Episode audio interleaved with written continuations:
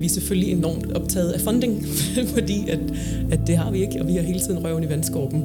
Men, men fordi vores motivation er en anden, den, den handler om, at vi gerne vil gøre noget rigtig, rigtig godt for vores hjemby. Øhm, vi laver det her, fordi at vi ikke kan lade være, og fordi vi har lyst til det. Du må regne med, at udkant, det er jo bare for, altså centrum i verden er der, hvor du bor. Men hvis dem, der bestemmer, bor i København, så er alt i forhold til København er jo et opland til København. Velkommen til Genlyd fra Kulturhuset. En podcast om de danske kulturhuse og deres betydning i et moderne samfund som vores. I denne episode skal vi tale om, hvilken værdi et kulturhus skal have for de små bysamfund. I studiet er Knud Romer og Nina Rydal Andersen. Vært er leder af Kulturaftet og Tolkammer Helsingør, Søs Krog, Vækkelsø. Velkommen til jer, Knud og Nina. Tak. Tak. Nina, hvad fik øh, dig og din øh, medejer, Lone Søndergaard og Julie Skår, til at starte motorfabrikken på Ærø? Det var, det var simpelthen fordi, at Lone ringede til mig og Julie og sagde, I må hjælpe jeres ø. Det var, det var simpelthen det. Det var sådan, en, det var sådan lidt sådan, hvad hedder sådan noget, Mancurian Candidate, sådan noget med, at yes, vi kommer hjem, vi skal ja. nok finde det, vi skal nok redde det. Ja, så det var, det var sådan et dybt lokalsamfundsengagement. Og I var venner i forvejen? Ja. Ja, okay. Og velkommen til dig, Knud. Du er forfatter, debattør og har skrevet flere af de her bøger om, hvordan det er at komme fra lokalsamfund. Ja, øhm, ulykkeligvis. Ja. ja. Hvis vi lige skal tage temperaturen på det der udkants Danmark, hvordan går det så med det? Med al respekt og kærlighed for min hjemstavn, så er der altså en klasseforskel i Danmark, som er uhørt. Altså, du har jo udtømt provinsen for institutioner, for kulturhuse, for musik, øh, hvad hedder det, øh, skoler, for billedkunst, for biblioteker, for politi, for sundhedspersonale. Altså, det, det er helt grotesk. Altså. Så er der en afstand imellem ja, land og by? Man. Ja, det er der. Og det er vanvittigt, fordi der er så kort afstand. Og, og det er som om, at du må regne med, at udkant, det er jo bare for, altså centrum i verden er der, hvor du bor. Men hvis dem, der bestemmer, bor i København, så er alt i forhold til København er jo et opland til København. Men i samme øjeblik, at du tager afkørselen fra Borse og ned og mod Kalvehave og over Møen og Bogø og til, til Nordfalster, og, og, altså, der er så smukt, der er så, det er så blåt og så hvidt og så gult og så grønt og så yndigt og sundet og, og, og bølgerne, der bryder i vinden og, og, og nogle strande, der er så tomme og smukke. Altså, jeg elsker Lolland Falster. Der er så, der er så smukt, og, og det, det er blevet efterladt af, af København i en grad, som, som er fuldstændig uhørt. Dengang det var et, et, et, et selvbærende samfund med arbejderklasse, småborgerskab, borgerskab, overklasse, bankdirektøren, godsejeren, hvor der var detaljhandel, hvor der var bibliotek, hvor der var en masse ting. Altså, det er jo, det er jo forsvundet. Altså, og dengang, der var det jo sådan, der kunne du gå hen til biblioteket, ikke? så kunne du cykle ud til Fuglsang Gods, og så var der kammerkoncert, og der var det jo ikke kulturhus, der var det jo ligesom spredt. Mm. Det, jeg synes, der er så skal jeg nok holde min kæft. Det, det, der er interessant, det er jo, at i slutningen af 60'erne, lige før kommunalreform, der øh, skyndte alle kommunerne at bruge penge på de her store sportshaller. Og det gjorde det jo, fordi at de danske ingeniører lige pludselig kunne lave rundbuer, så de kunne lave de her sportshaller. Og meningen var jo egentlig, at det skulle være sports- og kulturhuse. Men de var ikke store nok, så det, det så kulturen blev ligesom spredt i aftenskoler og musikskoler og biblioteker og sådan noget, men sporten blev samlet i den her hal. Grunden til, at vi er verdensmester i badminton og i håndbold, det er fordi, at de var ikke store nok til at spille fodbold eller, eller en andet lort. Så hvis vi nu havde haft det samme allerede fra beslutningen af 60'erne, hvor sport og kultur havde været samlet, hvor det ikke var blevet skilt ad nærmest som noget, der bekæmper hinanden og bliver spillet ud mod hinanden. Jamen, og hvis vi havde samme krav, ikke? nu kommer du tre gange til billedkunst om ugen, øh, om ugen, så er der udstilling i weekenden, og de forældre, der ikke kommer til den, udstilling, det er nogle ravnemøder, eller sådan noget. Altså hvis man ligesom, du ved, havde haft samme forhold til kultur og kunst og sådan noget, som til sport, Jamen for fanden mand, vi havde været verdensmester i musik og i billedkunst, og jeg ved ikke hvad, så det er jo blevet skilt fuldstændigt ad, ikke? og spredt, og kulturen forsvinder i meget høj grad. Ikke? Og det, der er tilbage, det er så håndbold.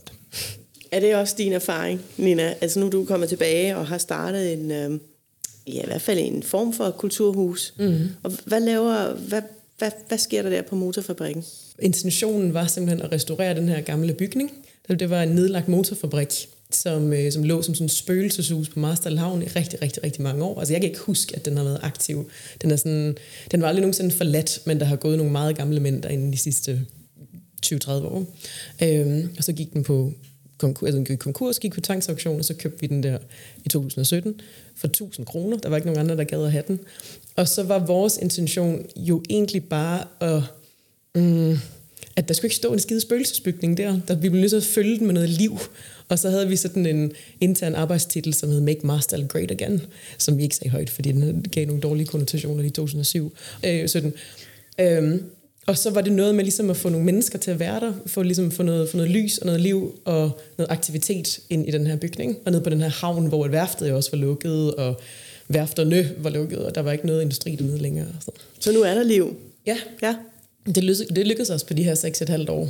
Øhm, men jeg kan godt genkende det med, altså det, ja, så det er, jo, det er jo den der klassiske udkantsfortælling med, nu er det lukket, nu er det lukket. Vi sad, mig og mine to veninder der, vi har boet i København, i, jeg boede der de sidste, jeg boede der de sidste 17 år, um, og så sad vi derinde på Nørrebro og tænkte, ej for helvede, nu er han død, og nu er den butik lukket, og nu er de flyttet, og sådan noget. Mm. Og det var sådan den der følelse af, for helvede mand, vi bliver nødt til, nødt til at gøre et eller andet, nødt til at komme, gøre ned og det skal ikke lyde som om, så, så skulle vi komme og redde noget, men det var for at foretage sig et eller andet, fordi man sidder derinde i København og ser passivt til, mens ens elskede hjemstavn går helvede til. Hvad er jeres udfordringer?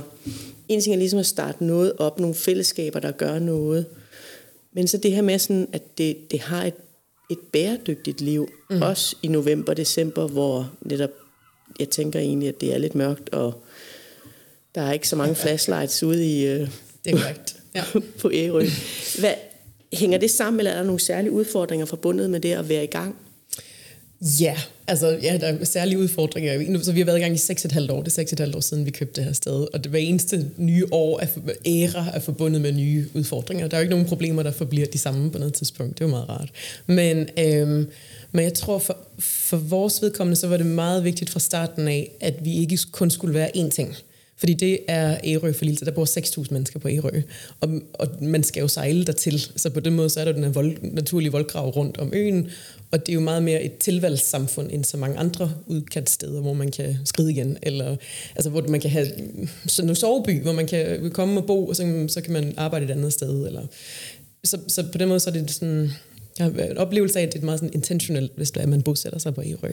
Men vi er enormt få mennesker. Det vil sige, at der er ikke noget opland overhovedet, så vi er dem, vi er.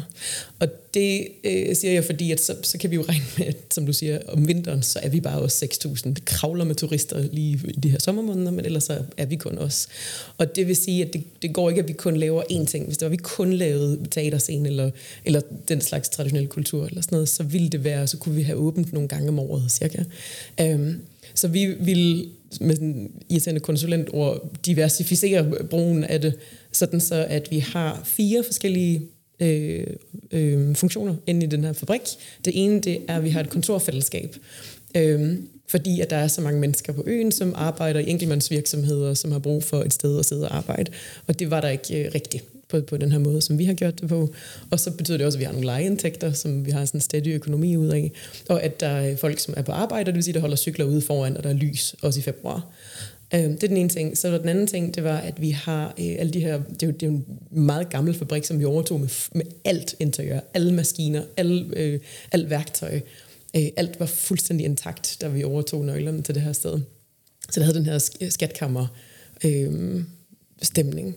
Og den har vi så bevaret i en øh, museumsudstilling i, i samarbejde med Marstal Søfartsmuseum, som så har en, en motorsamling, de Marstal-motorer, som er blevet produceret der. De er så udstillet, så kan man komme ind, hvis man er primært en herre plus 60, som finder motorer interessant, så kan man komme ind fra gaden og ligesom se den. Så der er ligesom sådan et, der er kultur i den forbindelse, altså det der med, at der, ja. vi har det her samarbejde med et museum, som så leger sig ind, og så har vi også en steady lejeindtægt derfra. Så, hvis, så havde vi også en fornemmelse af, at vi kunne godt tænke os, at der stadigvæk blev fremstillet noget i den her fabrik. I stedet for, altså, det er meget nemt, eller meget nærliggende at tænke, at vi kunne være sådan tre damer fra København, som kom ned på en fabrik og lavede yogastudie, eller sådan et eller andet sådan underligt fremmed element, ikke også? Så vi har stadigvæk lyst til, at der skulle lugte af benzinmotor, eller hvad er det, motorbenzin og olie, og, og der må også gerne blive fremstillet noget. Men fordi at, at fabrikken er for lille til rent faktisk at have produktion, så, så, øh, så vil vi have en slags værksted, som er sådan en prototype værksted. Der er det jo, at de der sådan makerspace, Fab Lab, moderne ja. værksted kommer ind i billedet. Og der havde jeg nogle, nogle øh, forbindelser fra RUK, som, øh, som arbejder på det Fab Lab, der er der. Så det vil sige, det er søjle nummer tre, så øh, det er en lang forklaring. Det er sådan, når folk spørger, hvad laver I egentlig på motorfabrikken, så det er den her lange forklaring, jeg kommer med, fordi at det netop er vigtigt, at der ikke bare er en enkelt ting. Det havde fandme været nemt, hvis det var, at vi bare havde startet en restaurant. Men ja, det havde det så ikke, vi har haft åben i juli, ikke? Men, mm. men fordi at det ligesom er, så kan skolerne komme ned og bruge mm. de her værksteder og sådan noget. Og det sidste søjle, vi så har, det er, at vi er det her sådan kulturhus, hvor vi holder nogle øhm, kulturarrangementer, nogle foredrag, nogle koncerter, øhm, og, og også at man kan komme og, og lege det til sin fødselsdag, og, og vi kan holde nogle øh, konferencer, sådan rent kommercielt og sådan noget, men hvor vi har den her store, flotte maskinhal, som vi kan lege ud til sådan nogle ting her. Ja. Og, og så kan vi også holde noget repair café for lokalsamfundet, og vi har en... Øh, man kan blive medlem af vores øh, støtteforening, og så laver vi nogle arrangementer for den her støtteforening. Og sådan ja. Nå, men, men bare for at sige, så, så, så alle de her mange forskellige funktioner, som virker rodet, altså vi har totalt styr på det, men det virker rodet udefra, det der med, jamen, hvad er det egentlig er? Men det er jo netop et forsøg på at få det her til at hænge sammen i 12 måneder om året. Og så at det både er noget for lokale, og noget for alle de mange, mange, mange turister, og noget for tilflyttere, og noget for folk, der har lyst til at komme og skabe noget.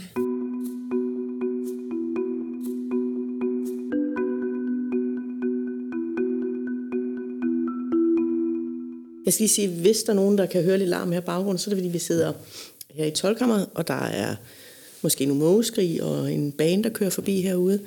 Øhm, den larm er bare hyggelig, tænker jeg. Men jeg kunne egentlig godt tænke mig at høre nogle af jeres holdninger til nogle fordomme og antagelser. Mm. Øh, nu er det jo sådan, en, jeg er jo ret optaget af kulturhuset som sådan en institution, og synes jo, der er så meget værdiskabelse. Men, men det er jo ikke alle, der synes det, så vi er sådan øh, ved ude at hente nogle... Øh, nogle udsagn om nogle antagelser. Jeg tænker, jeg lige vil spænde øh, en, den første for jer her. Mm. Et kulturhus er jo bare et sted, hvor lokalpolitikere viser, at kulturudvalget i en kommune virkelig gør en positiv forskel for borgerne. Men sandheden er, at ingen gider fællesspisning, quizzer, kroki og keramikværksted. Hvad tænker du om det, Knud?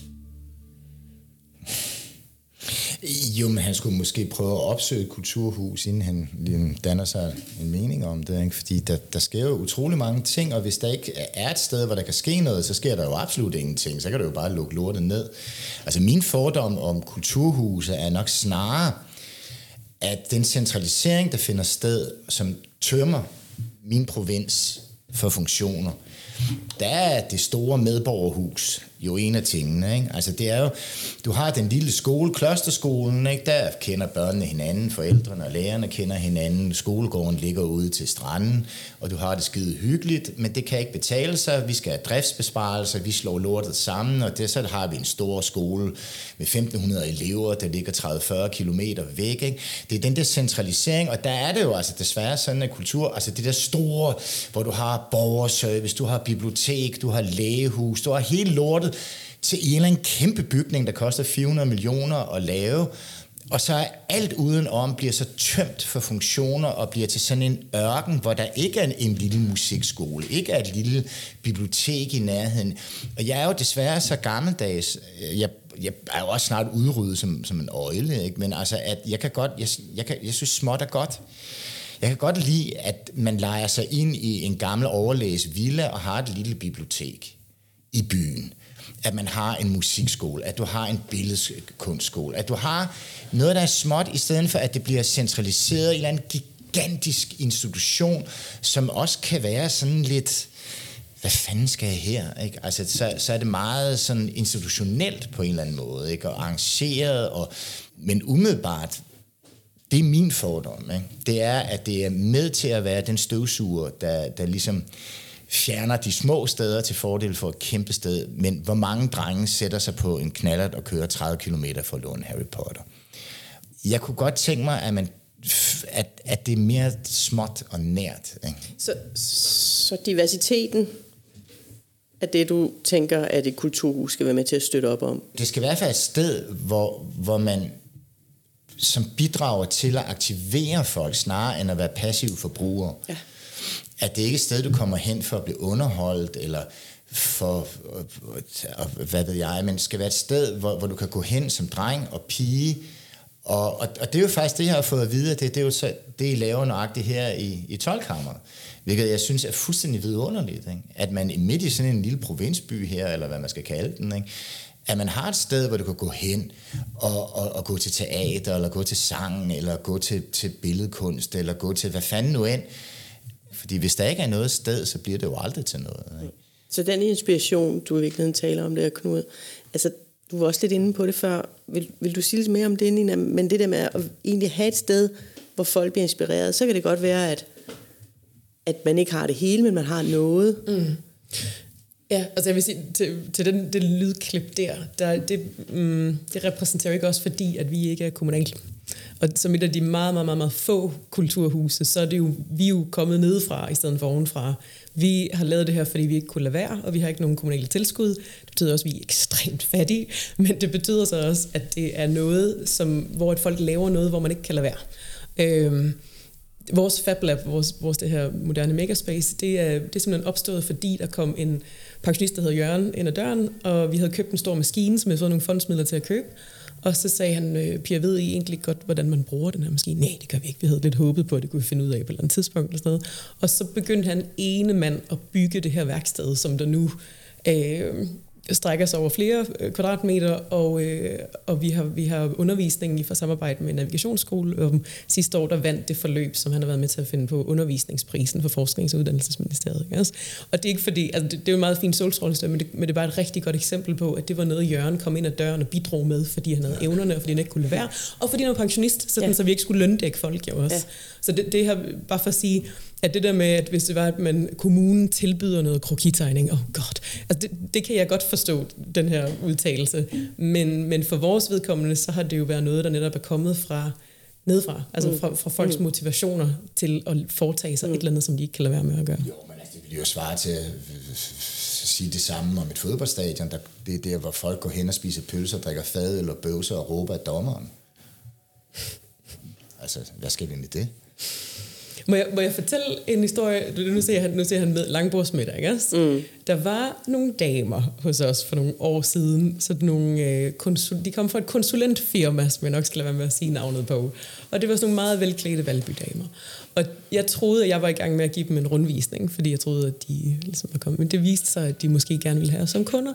Og det, som de så kunne tilbyde, det var, at de ville gerne lave sådan noget lokal udvikling. Øh, sådan noget, som ligesom gjorde, at lokalsamfundet hang sammen. Så spurgte jeg, så, okay, så, så spurgte jeg, hvad for nogle eksempler de havde på det. Og så havde de lavet et eller andet for Holbæk Kommune, jeg tror det var Vipperød. En eller anden sådan de der meget, meget sådan nye landsbyer, som var skudt op. Og der var ikke rigtig nogen sammenhængskraft. Og så var de kommet ind, havde lavet en masse kvalitative interviews, og så var det hele endt i, at de lavede en stor langbordsmiddag. Og så spurgte jeg, okay, øh, og, og hvad så? Hvad så? Jamen, og så siger hun, jamen der, og så, så der forlader vi jo projektet, så skal det kunne stå selv. Og så tager de jo tilbage øh, med deres store fede check til Valby. Ikke? Altså, så der er også bare noget i, at når, det er jo også noget, der kommer ovenfra og kommer mm. udefra og sådan noget. Sådan nogle ting, som, som vores sted, det opstår jo, fordi at vi er der, og fordi vi har hånden på kogepladet i et lokalt samfund, som vi er en stor del af. Mm. Jeg har det lidt sådan med, med, med de her ting, at, at hvis ting er isoleret, institutionelt eller et eller andet, så står der kæmpe kulturhus, og så er der en koncert, og så er der en udstilling og sådan noget. Altså min drøm, det er mere, det er sådan nogle fødekæder. Og det er, hvis man nu bare tager musik for eksempel. Ikke? Tænk, hvis vi havde en kulturminister, som sagde, at jeg vil bruge fire år på at at skabe et aktivt musikmiljø i Danmark. Alle er nu er vi heroppe ved Helsingør. Ikke? Hvis man nu tog dem som forbillede, ikke? fordi hold da kæft, de har tjek på det. Ikke? Hvad nu hvis man sagde, nu vil jeg investere i konservatorierne, jeg vil investere i musikvidenskab, jeg vil investere i øh, seminarer, jeg vil løfte seminarieuddannelsen med musikpædagoger, jeg vil investere i musikskoler, og de skal alle sammen være en, en ubrudt fødekæde, der arbejder sammen hen imod, at vi styrker musikundervisning og sangundervisning i folkeskolen, sådan så at alle børn fra 0. klasse, om det er fra Åben Rå til Gilleleje, i det øjeblik, de starter i 0. klasse, bliver de taget i hånden af en kompetent musikpædagog og ført ind i musikkens verden. De skal lære noder, ligesom de skal lære at læse. De skal lære at, at spille et instrument, ligesom de lærer at cykle. De skal lære at synge i kor, ligesom de lærer gruppearbejde. Hvis du nu gjorde det, og bare havde to timer kompetent musikundervisning om ugen af nogen, der ved, hvad de laver. Hvis vi kigger på Danmarks Radios pigekor, det er resultatet af to timer om ugen af nogen, der faktisk ved, hvad de gør. Hvor der er disciplin, og hvor der er du ved, styr på tingene, og hvor der er en målrettighed i det her. Jamen så vil du jo efter grundskolen få en, en, en, en, en ungdom, der, der kunne spille, mm. der kunne synge, der kunne aktivt udfolde sig. Og jamen for fanden, det, det, det er ligesom det, jeg synes, der skal fylde kulturhusene. Ikke? Men det er også interessant, fordi det, jeg egentlig taler lidt ind i, det er både, der er, sådan et, der er, sådan et, der er nogle spor ind i det her kulturhus, hvor, hvor man rammer noget forsamlingshus eller en tradition, men der er også et dannelsespor. Altså, øh, hvor det her med at, at selv engagere sig, at kunne opnå nogle dyder, det kan så være FabLab, men det kan faktisk også godt være det her med, med musikken, altså indføre nogen, så det, så det, der kommer lidt frem her, jeg sidder og kigger på, det er egentlig også, at, at I peger på mange forskellige typer af kulturhus. Øhm, og nogle gange er det noget med en, nogle gange er det en fødekæde, Knud, men andre gange er det også bare, altså, så er det jo den der enkelstående ting, men den kommer indenfra og ud, som du siger, Nina. Mm jeg har det jo endnu mere radikalt. Jeg har det sådan, at hvis der er en, en kunstner i Danmark, der får et arbejdslegat eller noget som helst, ja. så følger der forpligtelser med ja. i form af social arbejde. Så skal du ud i folkeskolen, så skal, der, så skal du have børnene ind på teateret, du skal hvad hedder det, have billedkunst, du, du, du skal arbejde, fordi du skal komme tilbage med noget for de penge, du har fået.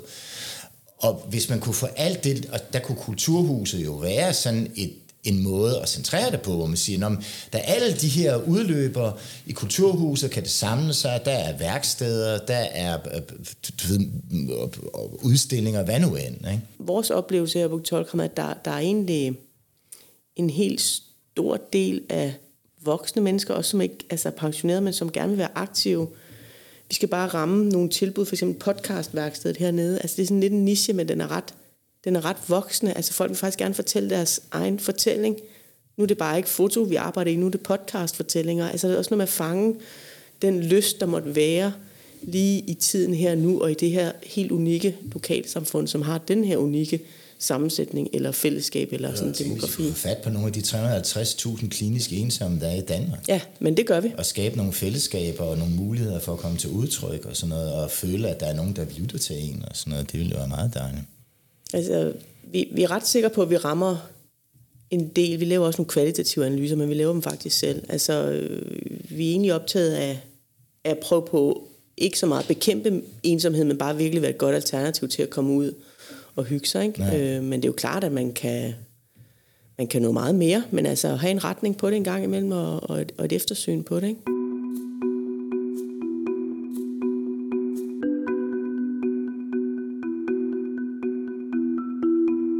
Synes jeg, at plads til fordom nummer to. Borgernes skattekroner ryger direkte ned i et stort sort hul, når vi prøver at spejse den rødne banan op med et kulturhus og andre ligegyldige aktiviteter. Det er ikke kulturhus, der udvikler landsbysamfund. Et landsbysamfund kan sagtens klare sig uden et kulturhus. Nina, du var lidt inde på det her før. Mm. Oh shit, jeg ville ønske, at der var nogle skattekroner, der røg ned ja, til os. okay. Så du er uenig? Jeg er meget uenig. Ja, spændende. Altså lige, lige præcis for mit ja. lille hus, ikke? Ja. Fordi at vi netop som sagt ikke har nogen overhovedet penge udefra. Ja. Altså jo, jo, vi har fået nogle fondsmidler, og så har vi fået, vi havde nogle driftsmidler for sådan noget EU på et tidspunkt, men det har alt sammen været bundet op på nogle projekter, nogle byggeprojekter i særdeleshed. Så bare for at sige, at de der sådan, øh, de, de statslige øh, midler, dem, dem har vi haft i meget, meget, meget, meget korte perioder til sådan noget opstart, og noget, hvor vi skulle skrive meget lange rapporter omkring netop, som du siger, Knud, med hvad har vi fået for pengene og sådan noget der. Øh, så, så, så, så jeg kan ikke genkende det der overhovedet. Nå, så hvad drømmer godt... I om? Altså hvad drømmer I om skulle være jeres øh, sådan mere bæredygtige øh, strategi? Jeg tror ikke, at vi bilder os ind, at vi kommer til at have tre fuldtidsstillinger. Altså lige nu, der har vi jo jobs ved siden, det har vi haft de sidste seks et halvt år, jobs ved siden af. Øhm, ja. Og så, så, så tror jeg også, at vi sådan måske Altså, det er jo ikke fordi, jeg tror bare, at hvis, hvis der er, at vi skal have enten statsmidler eller kommunale midler, især kommun, altså kommunale midler fra sådan en lille bitte, bitte, bitte miniput kommune som vores, som jeg tror er landet andens mindste eller sådan noget, Øh, så det er bare for at sige, det er overhovedet ikke realistisk. Men så vil der altid komme meget sådan strings attached med, så skal man også have en vis type borgere, eller så skal der være rigtig, rigtig mange andre ting, som man så også skal kunne. Og vi har lyst til at koncentrere os om lige præcis det, vi kan. Og det er præcis det projekt, som vi har startet. Ja. Men, men altså, ja, så man kan sige, vi er selvfølgelig, nu skal det ikke lyde sådan, men, men, men vi er selvfølgelig enormt optaget af funding, fordi at, at det har vi ikke, og vi har hele tiden røven i vandskorben. Men, men fordi vores motivation er en anden, den, den handler om, at vi gerne vil gøre noget rigtig, rigtig godt for vores hjemby. Um, så, så det er klart, at så bliver man også meget sådan funding-centrisk. Ja. Øhm, og også måske sådan en lille defensiv i, at, at hvis det man bare antager, at vi har en eller anden sådan gylden, øh, hvad hedder det, Øh, øh, funding fra, fra kommune eller fra stat eller sådan noget. Det, det har vi ikke. Vi laver det her, fordi vi ikke kan lade være, og fordi vi har lyst til det, og fordi vi kan se de resultater, vi har skabt på de sidste 6,5 år, både fra øh, bosætning til branding af vores ø og alle de her ting. Ja. Det er jo spændende, så, så I knytter det op på hele sådan en attraktivitets øh, altså sådan agenda, hvor I taler det er som, at I har, I har højnet brandet. Mm-hmm. Ja. Altså, øhm, hele, det vores, lige nu der har vi 18 forskellige øhm, øh, lejre i vores kontorfællesskab. Og der er flere af dem, der siger, at de har turet tage springet og flytte hele vejen til Ærø, primært fra en storby, fordi at de vidste, at der var sådan et fællesskab som vores, som de kunne komme ned til og sidde og have det arbejdsfællesskab. Vi har også øh, haft nogle, vi har lavet en musikfestival, som har kørt to år i træk. Øhm, vi, har, vi har lavet nogle, nogle, øh, nogle, nogle attraktive kulturting, som har gjort, at vi har lukket en masse storbyborgere ned og set, hvad det er, man rent faktisk kan ned hos os. Knud, hvad tænker du om den her landsbydød, som du også lidt var inde på? Altså... Man kunne jo starte med at, at kigge på Falsters lyksaligheder og prøve at finde ud af, hvor kort der egentlig er fra, fra Nykøbing Falster, eller hvor Kettinge, eller hvor pokker, og så til, ja, hvor fanden nærmeste sted, Roskilde, eller Rand, altså Ringsted, eller hvor fanden man nu har et arbejde. Mm. Øhm. Men, men er det et spørgsmål om at, at være bedre til at fortælle om landsbysamfundets goder? Altså, er det virkelig det, eller skal vi også ændre folks adfærd netop, som du er inde på også? Jamen, altså, jeg, jeg tror, man skal bare prøve at... Altså, Danmark er et land... Altså, jeg, jeg forstår ikke rigtig, hvad der er sket, fordi at dengang jeg var lille, der var København helvede på jord. Der var ikke andet end fugtige baggård, petroleum, øh, øh, lokummer i gården. Der var ikke en kæft, der ville fucking bo i København. Og, og, og, og provinsbyen var, var himlen på jord. Der var fredeligt, der var øh, solsorte, der var vilde veje, der var, øh, der var skov, der var vand, du kunne sejle, du kunne... Altså, hvem fanden... What's not to like, ikke? Og det er som om, at det er blevet vendt på hovedet på en måde, hvor... Prøv, hvis du nu tager ned til Fuglsang ved, på Lolland, der er noget, der hedder Skyden dernede. Det er Danmarks mest velbevarede stenalderlandskab med egetræer og kampesten. Der ligger Skejdehuset. Det sted, der boede H.C. Andersen, der boede Karl Nielsen. Der skrev Claus Risbjerg Den kroniske uskyld. Der øh, øh, Stangerup brændte selvfølgelig huset ned, det er klart, til en eller anden fest. Og så er det så blevet bygget op igen. Det sjove er, at hvis du kigger ind i Folketingssalen, så hænger der nogle meget store malerier. Jeg tror, du kan spørge en hvilken som helst kulturordfører derinde, hvad det er for et sted og de vil ikke kunne svare dig. Fordi det er uddannede mennesker, som, som er isoleret i storbyen og ikke aner, hvad fanden de har med at gøre. For det, der hænger inde i Folketingssalen, det er skejden. Og det er Danmarks kulturelle centrum. Det ligger bare tilfældigvis på Lolland, og ikke, ikke i Kødbyen. Og, og langt hen ad vejen, der vil jeg mene, at kulturproducenter, de kommer fra provinsen, fordi der er ikke skid at lave. Der er ingen døgnkiosker. Der er, du, kan ikke, du kan ikke blive underholdt. Du kan ikke forbruge, for der er ikke noget at købe. Jamen, hvad gør du så? Ja, så står du og skyder en fodbold op af garagemuren, indtil du er pis god til det. Eller du, der er faktisk folk, der spiller violin i Præstø, hvis de ellers kan finde en lærer. Der er en, en, en dreng, der får fingre i en sampler i en musikskole nede i Nykøbing og bliver Danmarks bedste hiphop-producent. Der er en dreng, der tager som au pair til, til Frankrig og som en lille tyk dreng, hvis eneste forestillinger om mad var, at, at så længe det ikke kommer op igen, har der nok ikke gjort skade. Og da han kommer tilbage, har han set lyset, Og det bliver så Claus Meier, der vel er den person i Danmark, der har tilført Danmarks største brandværdi overhovedet i nyere tid, med ny nordisk og så videre. Ikke? Du har Mikke Ølendal, der, der er vores bedste, en af vores bedste komikere. Du har Pernille Rosendal. Det er jo, hvor fanden kommer de fra? Ja, de kommer fra provinsen, fordi det er der, de bliver til kulturproducenter. Inde i København, der render du rundt, og så render du op og ned af strøget, og så kan du løbe ind i magasin, og så kan du gå i Urban Outfitters, og du kan købe dig til det. Så måske skulle man prøve at vende det lidt om, og tænke, jamen hvad vil jeg have? Vil jeg have tid? Vil jeg have rum? Vil jeg have plads? Vil jeg have, have en grill? Vil jeg have en båd? Vil jeg have luft? Vil jeg have et liv? Eller vil jeg bare rende rundt op og ned ad strøget og, og leve for modetøjet? Men det må de jo selv om. Men der skal nok en eller anden ændring i kultur og i, i, i hvad man forbinder med det gode liv. Jeg tror, ja. den ændring allerede er sket for Ærøs vedkommende under corona. Altså vi kunne se, det der, det der folketal med 6.000 Ærø-borgere, det har, vi, det har været nedadgående i mange, mange, mange, mange år, og så har vi hele tiden sagt, at der bor 6.000, der bor 6.000. Men det gør der ikke. Der boede 500, øh, eller 5.800 et eller andet. Og så dyppede det op over 6.000 i, i øh, 2020. Og det er fordi, altså det, det kan man bare se sådan helt empirisk nu med de mennesker, der er på vores kontorfællesskab, det er, at det er børnefamilier, som tør at tage springet og flytte til, fordi så er der en af dem, der arbejder for Novo Nordisk eller MT Højgaard eller et eller andet, og de har prøvet at have hjemmearbejdspladser, og, det, og de behøver ikke være fysisk til stede længere.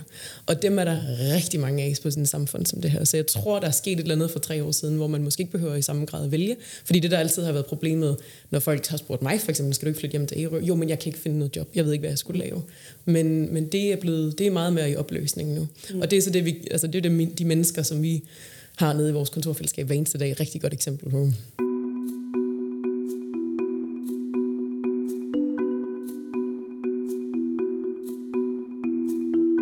For nylig kom øh, kulturministeren øh, ud med sin øh, kulturpolitiske redegørelse. Sidst der kom sådan en, det er 25 år siden. Øhm, og der står blandt andet, at et stærkt kulturliv er essentielt for at bevare vores sammenhængskraft som et land. Og i forbindelse med udgivelsen af den her redegørelse, der var han øh, var kulturminister Jakob Inge Schmidt i Kulturen på P1. Og der sagde han øh, det her omkring kulturhusene. Kulturhusene er på mange områder en forlængelse af vores forsamlingshus. De er forsamlingshus, men de er også med til at kommunikere vigtige dele af vores kulturarv.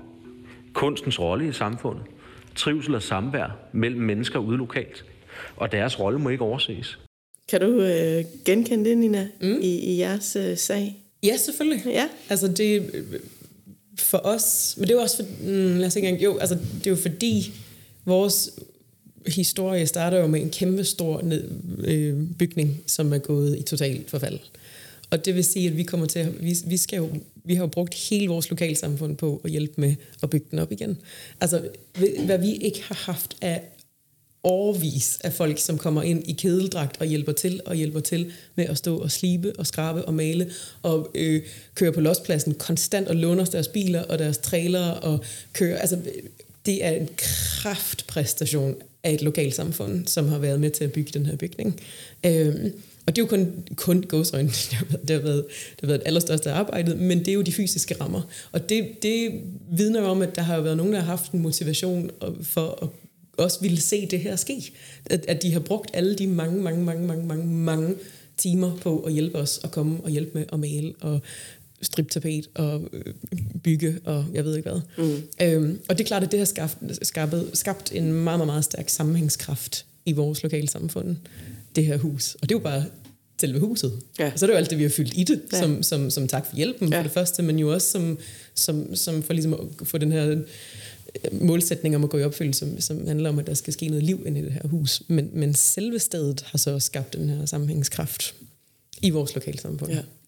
Og hvad, Knud, hvad tænker du, når du hører kulturministeren sige, at uh, kulturhusen er en vigtig medspiller i det kulturelle Danmark? Har Jacob Inge Schmidt ret i det? Eller siger han ikke nok om det? Jamen, altså kulturministre de sidste mange årtier er jo bare folk, der holder festtaler for at kunne sidde i en eller anden håndboldtribune sammen med kronprinsen og klappe. Altså, hvad har de nogensinde bedrevet af noget som helst? De aner det. Vi fandt jo ud af under coronaen, at de slet ikke anede noget som helst om deres eget resortområde. De, de fandt ud af, at når de krævede 5.000 kroner i omsætning af en kunstner for at overhovedet kunne modtage en hjælpepakke, da de endelig efter et år kom i gang med det, så fandt de ud af, at der var stort set ikke nogen, der havde en omsætning på 15.000 kroner. Hov, så hvad var det? det altså, de der festtaler, altså hans, den der redegørelse, der, der, der starter han med, og sige, I har sikkert hørt ved, ved, ved, ved, ved familiebordet, at så, så tante eller onkel siger, Nå, er det ikke skønt at kunne leve af sin hobby, eller, eller måske det skulle have et rigtigt arbejde. Han træder rundt i spinaten, som sådan en eller anden, det, det svarer til at sige, jamen skat, du ser slet ikke tyk ud i den der kjole til at starte med, hvor han bekræfter alle de fordomme, der er, for så at sige, men nu kan I rette ryggen, fordi at jeg har samfundsøkonomisk fundet ud af, at kulturen bidrager utrolig meget til samfundet samfundsøkonomien. Ja, det, det, skulle vi være i tvivl om det? Men det, hvad er din pointe i det? Jamen, pointen er, at dem, de eneste, der ikke har nogen økonomi, det er kunstnerne selv og de øh, kulturproducenterne. Hvad hedder det? Øh, lad os kigge på det. Altså, øh, sådan nogle forfatterbørger, der er et par to-tre år om at skrive en bog, de får måske 15 procent, maks 20 procent i royalties, men vi har 25 procent moms. Så staten tjener flere penge på hver bog, end forfatteren selv gør. Hvad hedder det? Samtidig med, at vi holder en hel industri i gang, en hel forlæsbranche, hvad hedder det, boghandlerbranche, hvad nu end. Billedkunstnere får ikke en krone for at udstille på museer. De får ingenting. Hvorfor? Fordi Kulturministeriet de kræver for høje måltal af, af, af hvad hedder det, museerne. Det vil sige, at de skal have alt for mange udstillinger og events til at overhovedet kunne betale billedkunstnerne og kunstnerne for at kunne fylde det med indhold. Musikere får en sulteløn. De holder hele musiksteder i gang. Der er garderobe, der er billet, der er bartender, der er øh, spillesteds... Øh, de, altså, det er jo fuldstændig vanvittigt. Det, de eneste mennesker i den fødekæde, der ikke tjener penge til at kunne opretholde eksistensen, er indholdsproducenterne. Det er medierne, det er de fastansatte, det er museumsinspektøren, det er teknikerne, det er, det er uh, Warner Brothers, Sony Music, det er øh, de, de eneste penge, han sidder og roser kunstnerne for for at skabe milliarder af kroner i bruttonationalprodukt. Skide godt, men det I gør, det er, at I klipper en skalle. Det er en, en, en kleptokrat, der står og glæder sig over alle de penge, han kan rave til sig af mennesker, som, ingen, som ender med ingenting at have. Kulturministeren burde interessere sig for de udøvende og skabende kunstners løn og beskæftigelsesvilkår. Det gør de ikke, og de kommer aldrig til det. Det, der er lidt spændende her, synes jeg jo, med mit blik ind på vegne af kulturhusene, det er, at sjældent har kulturhusene hovedstatslige midler med sig. Ja. Altså, der er ikke statslige midler you. i de 460 uh, øh, kulturhus. Meget, ja. meget sjældent, medmindre man er ude i nogle projektmidler. Så, så her vil vi altså gøre med en kulturinstitution, han, kulturministeren taler om, men, men hvor fødekæden er abrupt. Hvis det, du siger, er sandt, hvilket jeg faktisk er enig med dig i, du glemte at nævne Spotify, nu du var i gang. Jamen det... Øhm, så, så er vi jo ude i noget, hvor, hvor vi faktisk øh, bør have en længere samtale, og måske i virkeligheden holde, holde den her dagsorden kørende noget længere. Danmark, Danmark har den højeste moms på bøger i verden. Prøv at Tyskland, hvad har de 5 eller 7 procent? Jamen, sæt dem ned. Så, så vil vi kunne så øh, have noget at leve af. Plus, at bøgerne vil blive billigere, og så videre. Boghandlerne vil trives. Hvad hedder det? Sæt måltallene ned for museerne, så de rent faktisk kan betale dem, der fylder dem med indhold ved det, give nogle ordentlige royalties til musikere. Det er, jo, det er jo den pige med gitaren, der står på scenen, der driver hele spillestedet. Men det er Tuborg, der gør noget ved musikken. Nej, det er bare dem, der fylder de der plastikkrus med, med, med, med øl og tjener milliarder på hende pigen, der så går hjem. Det er jo, det er jo tit, hvor et helt band, de bare deler en, en hyre. Det er jo ikke engang fire. De deler en, hvad kommer de hjem med? 500 kroner. Så det du siger, det er at være opmærksom på det, han ikke taler om. Han peger i, i forkert retning. Ja, ja. Det, er jo, det er jo opmærksomhedsforskydning. Er, er der noget, hvor vi kan gøre en forskel? Må, måske kulturen også spiller en rolle? Eller er der nogle strukturer, som hæmmer os? Jamen det er jo at, altså at geninvestere i det, der er forsvundet. Altså, det, det er jo fantastisk, når der pludselig dukker... Altså, det, det betyder virkelig meget, at der, så kommer der nogen, øh, de flytter ind i Sarens hus, og så laver de afternoon tea, og folk de går og rynker lidt på næsen, men så pludselig er der et, et, et sted, så er der et, et bibliotek, så, så kommer der en, en, en... Altså, det er jo bare... Kultur er jo netop det madkultur, det er alle mulige slags ting. At der er en ordentlig herreekviberingsforretning, at der er en aftenskole, at, at man har investeret i de kulturelle institutioner, der skal til for, at du overhovedet kan have et liv der, at det ikke bare ender med at være hullet asfalt, en mørklagt torv, øh, uger, der er gået i stå, og, og mennesker med gangstativer, hvor de eneste, der er tilbage, er dem, der ikke kan slippe væk. Der er jo en grund til, at DSB ikke dur, og den kollektive trafik ikke dur. Og det er for at forhindre os i at komme derned, og dem, der er der i at komme væk. Det var alt for denne gang. Genlyd fra Kulturhuset produceret Natasha Holst Bylov, Hanna Oksenved Svare og Thomas Bernsen. Og mit navn det er Søskrog Vikkelsø. De udsagn, vi testede af på vores gæster her i studiet, er ikke et udtryk for en personlig holdning. Lyt med i næste episode af Genlyd fra Kulturhuset, hvor vi skal snakke om generationer, kulturel aktivisme og hvad unge mener, de kan bruge et kulturhus til i dag. Tak fordi I lyttede med.